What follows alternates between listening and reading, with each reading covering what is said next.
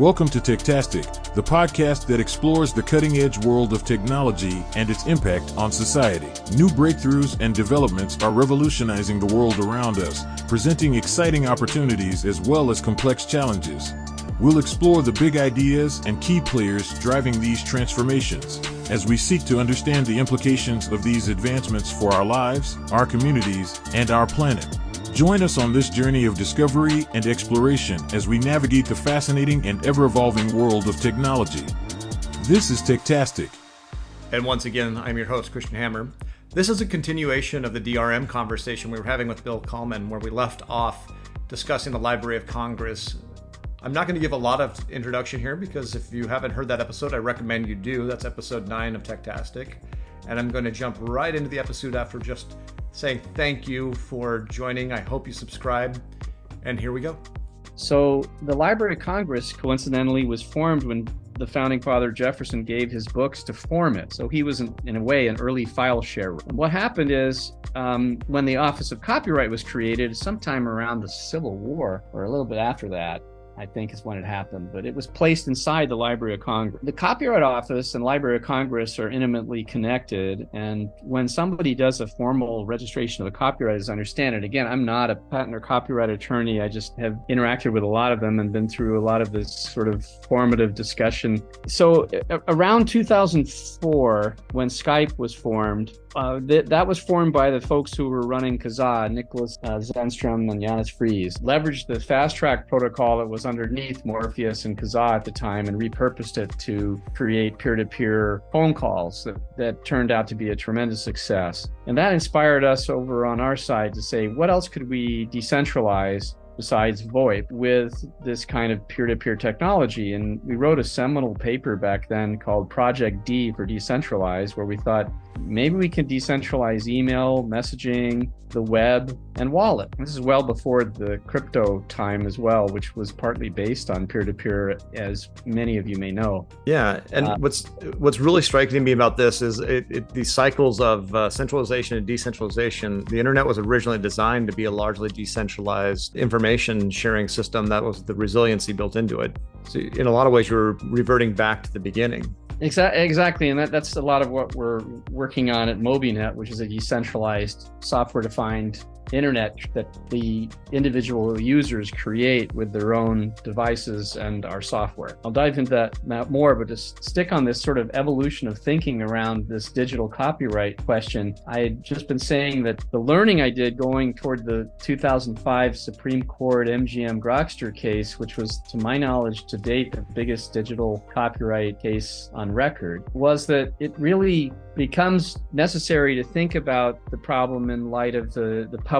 library system because it's the Library of Congress that we pay our tax dollars to support that also houses the copyright office. And all the copyrighted works, particularly music and movies and so on, books, go there with, with copies there at that library in the digital era that the libraries need to become digital like Google's become, like the digitization of all the world's information, like AI is doing by ingesting the corpus of human knowledge. You know, Google's become that Library of Congress for the globe. It, it has, but in being asked to blog about it after this after the Supreme Court case created actually a third a tertiary or third level liability that if you advertise and induce anyone in any way to infringe upon copyright that then you could be uh, liable for copyright infringement and that was a new thing that was essentially created out of that case and I won't digress into whether that was right or wrong from the standpoint of the court versus legislators creating law, but that's what happened there. Yeah. Uh, you know, on the other side of it, I,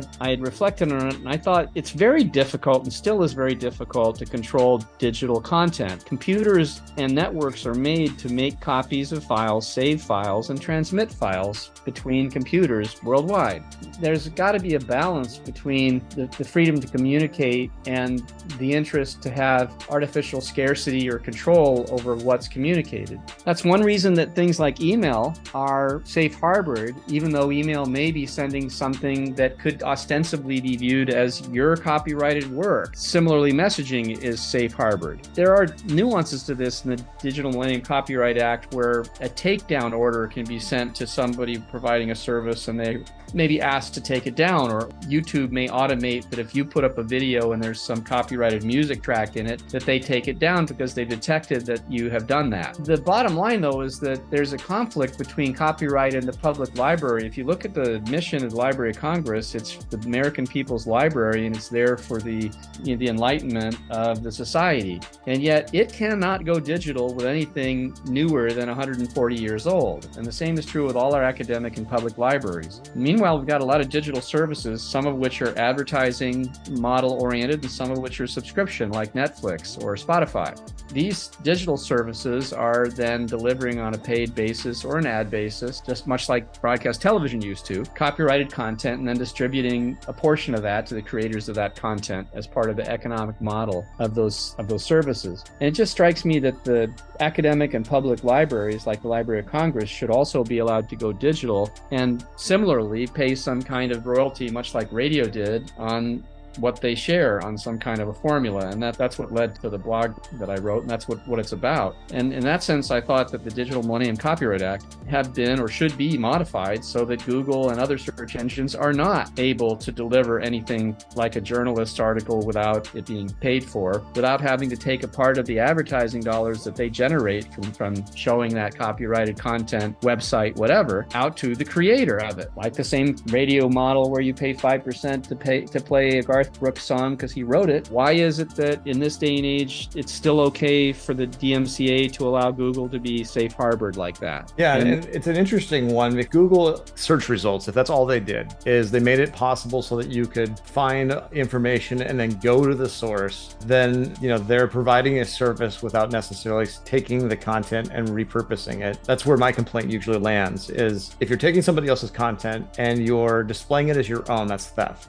But when you're taking somebody else's content, giving them credit for it, that's attribution. That's just like I wrote a paper and I got some of the knowledge from it. I quoted from these different books. I make sure that I've got my, you know, my appendix and my article correctly calling out where I got the information from. And that's what I saw search as. But a lot of things that have happened, I don't know if Google's necessarily doing this. I don't know their whole business model, but a lot of things with AI are effectively theft. You're taking copyrighted, protected information or something that somebody else created. You're taking that information and repackaging it, yes, in such a diffuse way that it's almost impossible to determine the origin of it. But then you're displaying it as if it was self-created.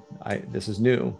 I'm not sure where that line goes from blurry to non-existent. Yeah, absolutely. Look, and I think we're leading right into the, the complexity of what it means for AI, large language models, to ingest the entire corpus of human knowledge and creation, and then to be able to build upon that. So remember that works of art that we have, music, movies, paintings, all, all, of them, clothing, fashion, everything, is built upon the prior experience of humanity. And we have eras of, you know, Cubist arts, we have Impressionists, we have cave paintings, we have eras of music, the rock era. There's no question that the artists are inspired by the other artists' work and they interpret and create new work based upon it. And many remix and sample in the music industry, for example. Well, I mean, even with has, the visual yeah. arts, people will collage or they'll, you know, there's a lots of repurposing that happens. Um, I always forget the artist that took the urinal and turned it upside down. And right. So on the one hand, being too constrained,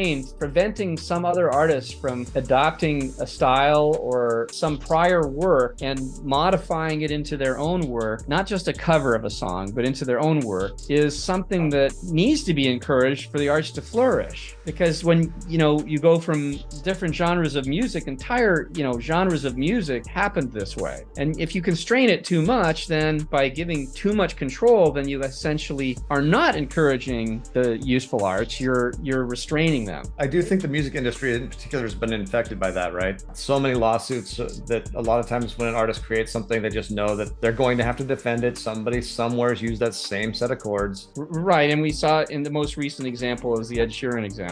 Exactly. Back to the libraries, in yeah. the digital age, the physical libraries are going to, in my humble opinion, from the economic cost of sustaining them, be in economic trouble because they can't go digital. So I asserted that we we should have a uniform digital library policy to allow the Library of Congress, your public library, the academic libraries and universities, and libraries in general to digitize all, not just stuff that's over 140 years old, all of their collection, and to similarly provide ad provided or subscription services for it, and to similarly pay a royalty, much like Netflix pays a royalty to the creators of the movies, so that all information could be dealt with like radio or these subscription services, depending on the model you wanted, whether it be ad or a subscription model, the artists behind the creation would be paid. In doing so, you would stop the effort of creating artificial scarcity. Essentially, by forcing the libraries to stay physical, especially the Library of Congress, which has all copyrighted content in it, it's an effort to control the availability of information. And that's actually, in the limit, sort of a posture towards a digital dark ages as opposed to the enlightenment that was brought forward by libraries in the first place. So to me, I come down,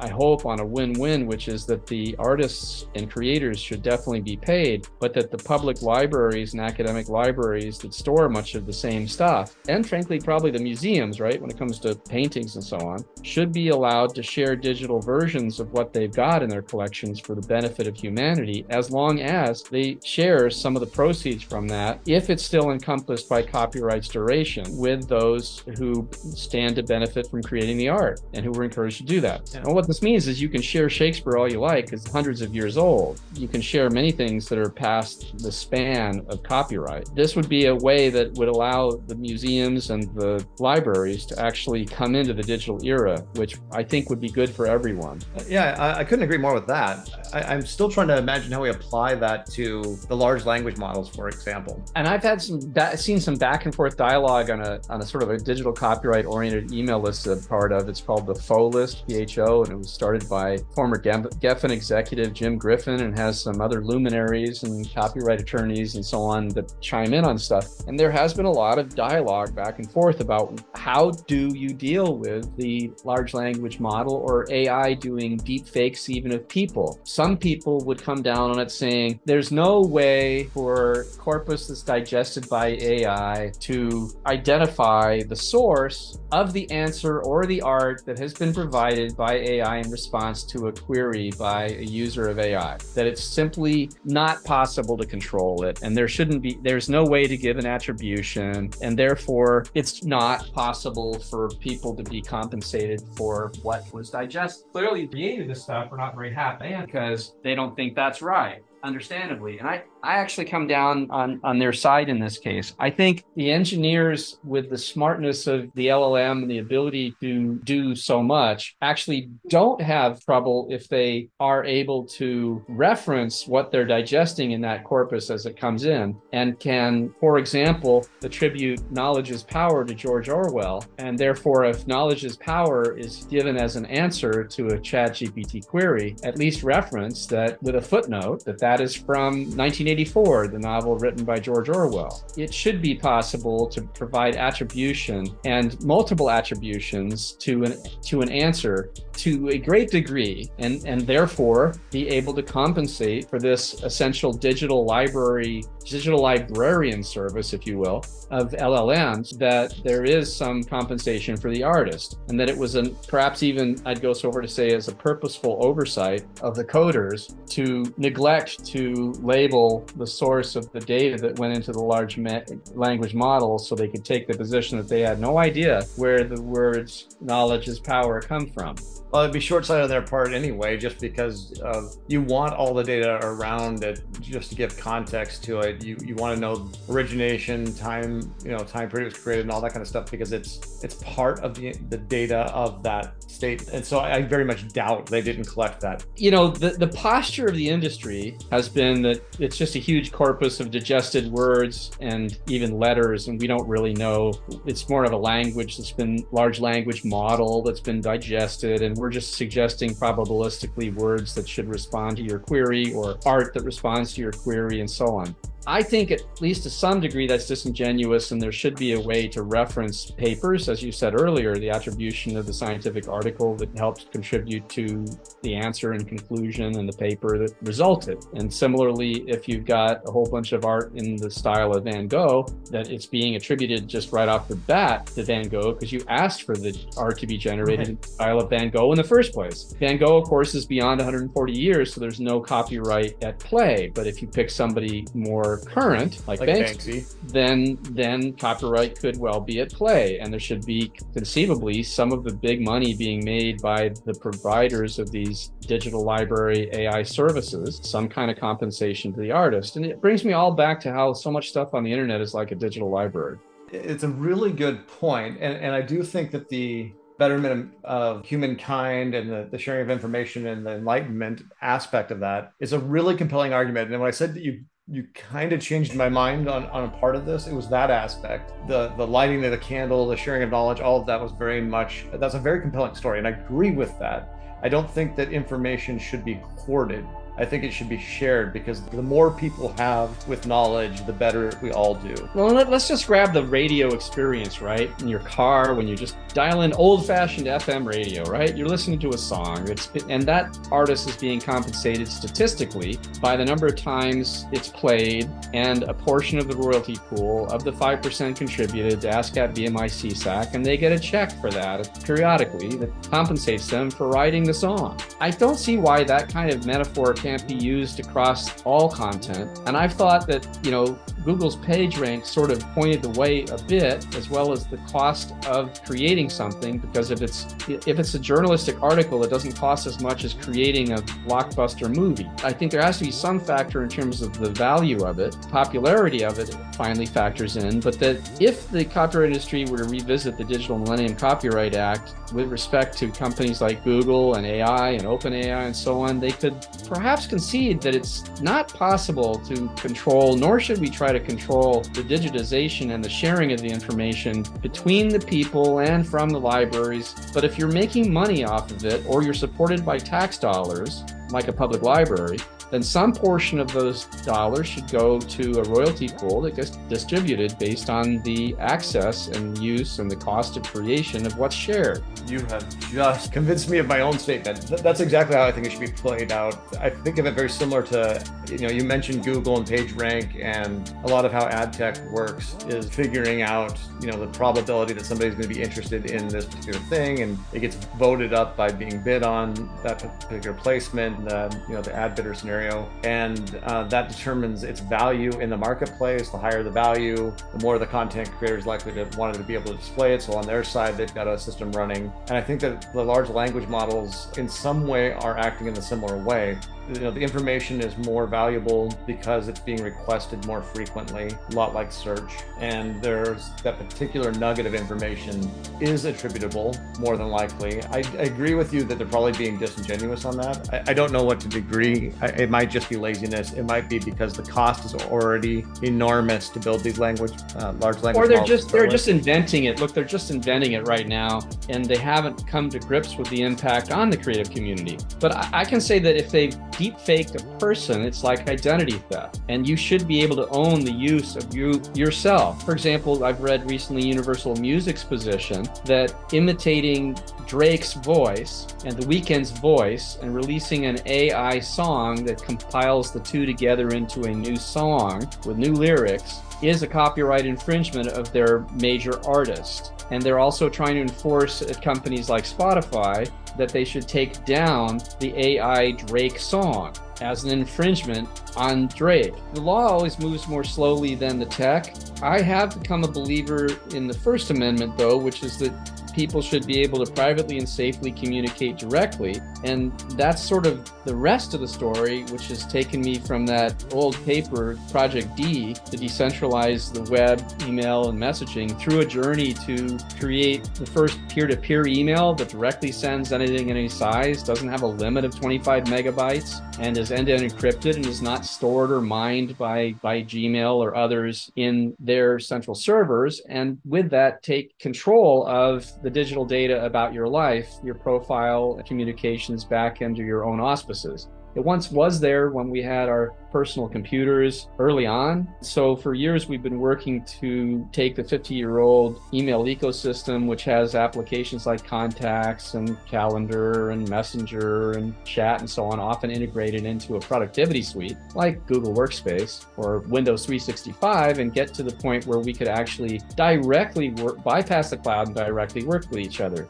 A lot of the motivation of this is also helpful to the content industry because at least half of the cost of delivering content and of sending it to others is sending it in and out of the cloud, which is also very energy consumptive. So today, different cloud drives, boxes, and and uh, services and shared folders like you know like the DocSend Dropbox subsidiary for a data room on the company, and all this stuff adds up. And people in the affluent world can afford it, but worldwide, people cannot afford to pay all this cloud overhead. And saving money on cloud is a big trend, right? Yeah, of course. the whole point of cloud was supposed to be well, there was two resiliency and it's supposed to be less expensive. It turns out that there's a paradox which Andreessen Horowitz wrote about, which is a you know trillion dollar paradox. They put a number on it, it's bigger than that. Basically, it's using up, you know, right now about this don't hold me to this, but about 4% of global power on the way to 10 to 14% of global power to put everything into the center. We were saying the other day serfs of feudal digital cloud lords where all of our data is there being monetized by them, including our, our digital identity. Basically, our digital life is there. So, with this initiative we have at, at uh, MobiNet with a suite of applications called MobiMail, Big Mail, Big Net, we basically allow the users to directly connect. So, we're working to directly connect everybody at the edge of the internet, bypassing clouds and chains, but not anti cloud or anti chain, able to work with them. And with a suite of reference apps that allow you to communicate directly, privately, securely. It's on a foundation of you having self custody of your data and your keys to it and has three basic pillars. One is the self sovereign network that is created by the users, essentially a software internet of the people, by the people, for the people. A digital ID profile that you aggregate about yourself and the applications that you integrate upon it and manage and, and control yourself. And a decentralized AI on your own device that works just for you instead of for Google or Microsoft or somebody else. Therefore, we look to empower humanity to communicate safely, anything of any size size and to find it more easily. That's what that's what we're working on at MobiNet. Yeah, and Bill, I want to give you the chance to like I'm sure people in the audience would love to know how they can either how can they find out more about MobiNet, uh, how can they get involved if they want to get involved, how could they uh, use it when it's available? How do they find out about MobiNet? Well, we we're we have a stealth website, and we're about to get it to be a bit more to allow people to sign up for it. But it, the, we've got several um, domain names. One is mobinet.io and another one's mobimail.com. Uh, um, and perhaps the most interesting thing is, uh, you know, the identity part of this, including your address on the edge of the internet, which we're working on. And it's, I think it's premature for me to, to, to name that yet, but I think everybody will be excited to know about that when they're ready. Super stealth coming soon, really exciting. We, I mean, I think that uh, we've discussed this before too. The eventual goal of uh, AI as it is now is to move towards that personal data assistant, you know, the the Palm Pilot with with AI on your smartphone uh, that is knows about you, um, but is private, is held in your hand, and uh, helps you live your life, you know, live your best life. And this technology that MobiNet's building is a critical backbone component for. The transportation layer of data uh, across around the edge and not through the middle, you know, not going to any major provider is a huge piece in making that possible. And that we all know that's where it's headed. Yeah, and, and, and that is it's incredibly exciting. There's a lot of reason to have some trepidation and, and fear, honestly, about AI eclipsing the knowledge of humanity and essentially being smarter than we are and perhaps even becoming our overlords. And so we believe that having your own AI working for you solely and then you being able to communicate out what it knows about you in a controlled manner to to other nodes on the edge and to the center as may be needed is really helpful and that it'll be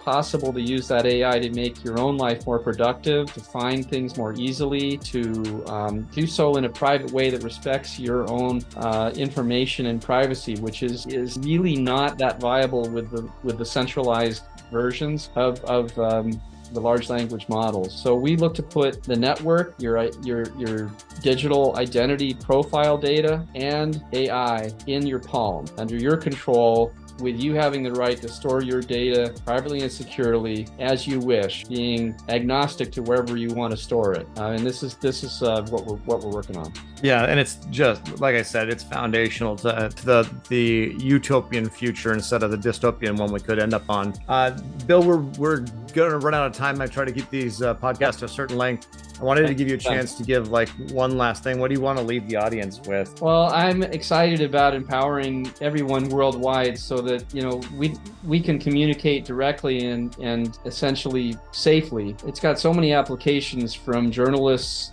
being reporting and being in danger, now being able to safely communicate to uh, people in various countries that are uh, constrained one way or another by their government to be able to communicate directly with their you know fellow man or woman or you know he she they worldwide. And to do that, you have to have low cost. And essentially, this this approach has no incremental cost beyond what you already have in your hand, what you paid for, the bandwidth you have, the storage, the CPU that you have. And that's why this will open up unlimited free communication worldwide. Major step forward. Plenty of business model to it for businesses, yeah. but that's for the, for, for the common person that's that's really the driver. Yeah it's a, it's amazing. Uh, thank you so much for coming on the show bill. I really appreciate it. Uh, i'd love to have you on again another time maybe after uh, you know there's a demo that people can go yeah. try out. It'd be a great time to come on. Absolutely. So thank you very much bill thank you very much christian. It's a pleasure as always. You're, yeah you're terrific. I hope you enjoyed this conversation with bill on techtastic. Thank you again for listening. Uh, if you haven't already subscribed, please subscribe to the podcast. If you'd like to be on an episode of Techtastic, the best way to do so is to reach out to me via email at hammer at techtastic.tech. See you next time.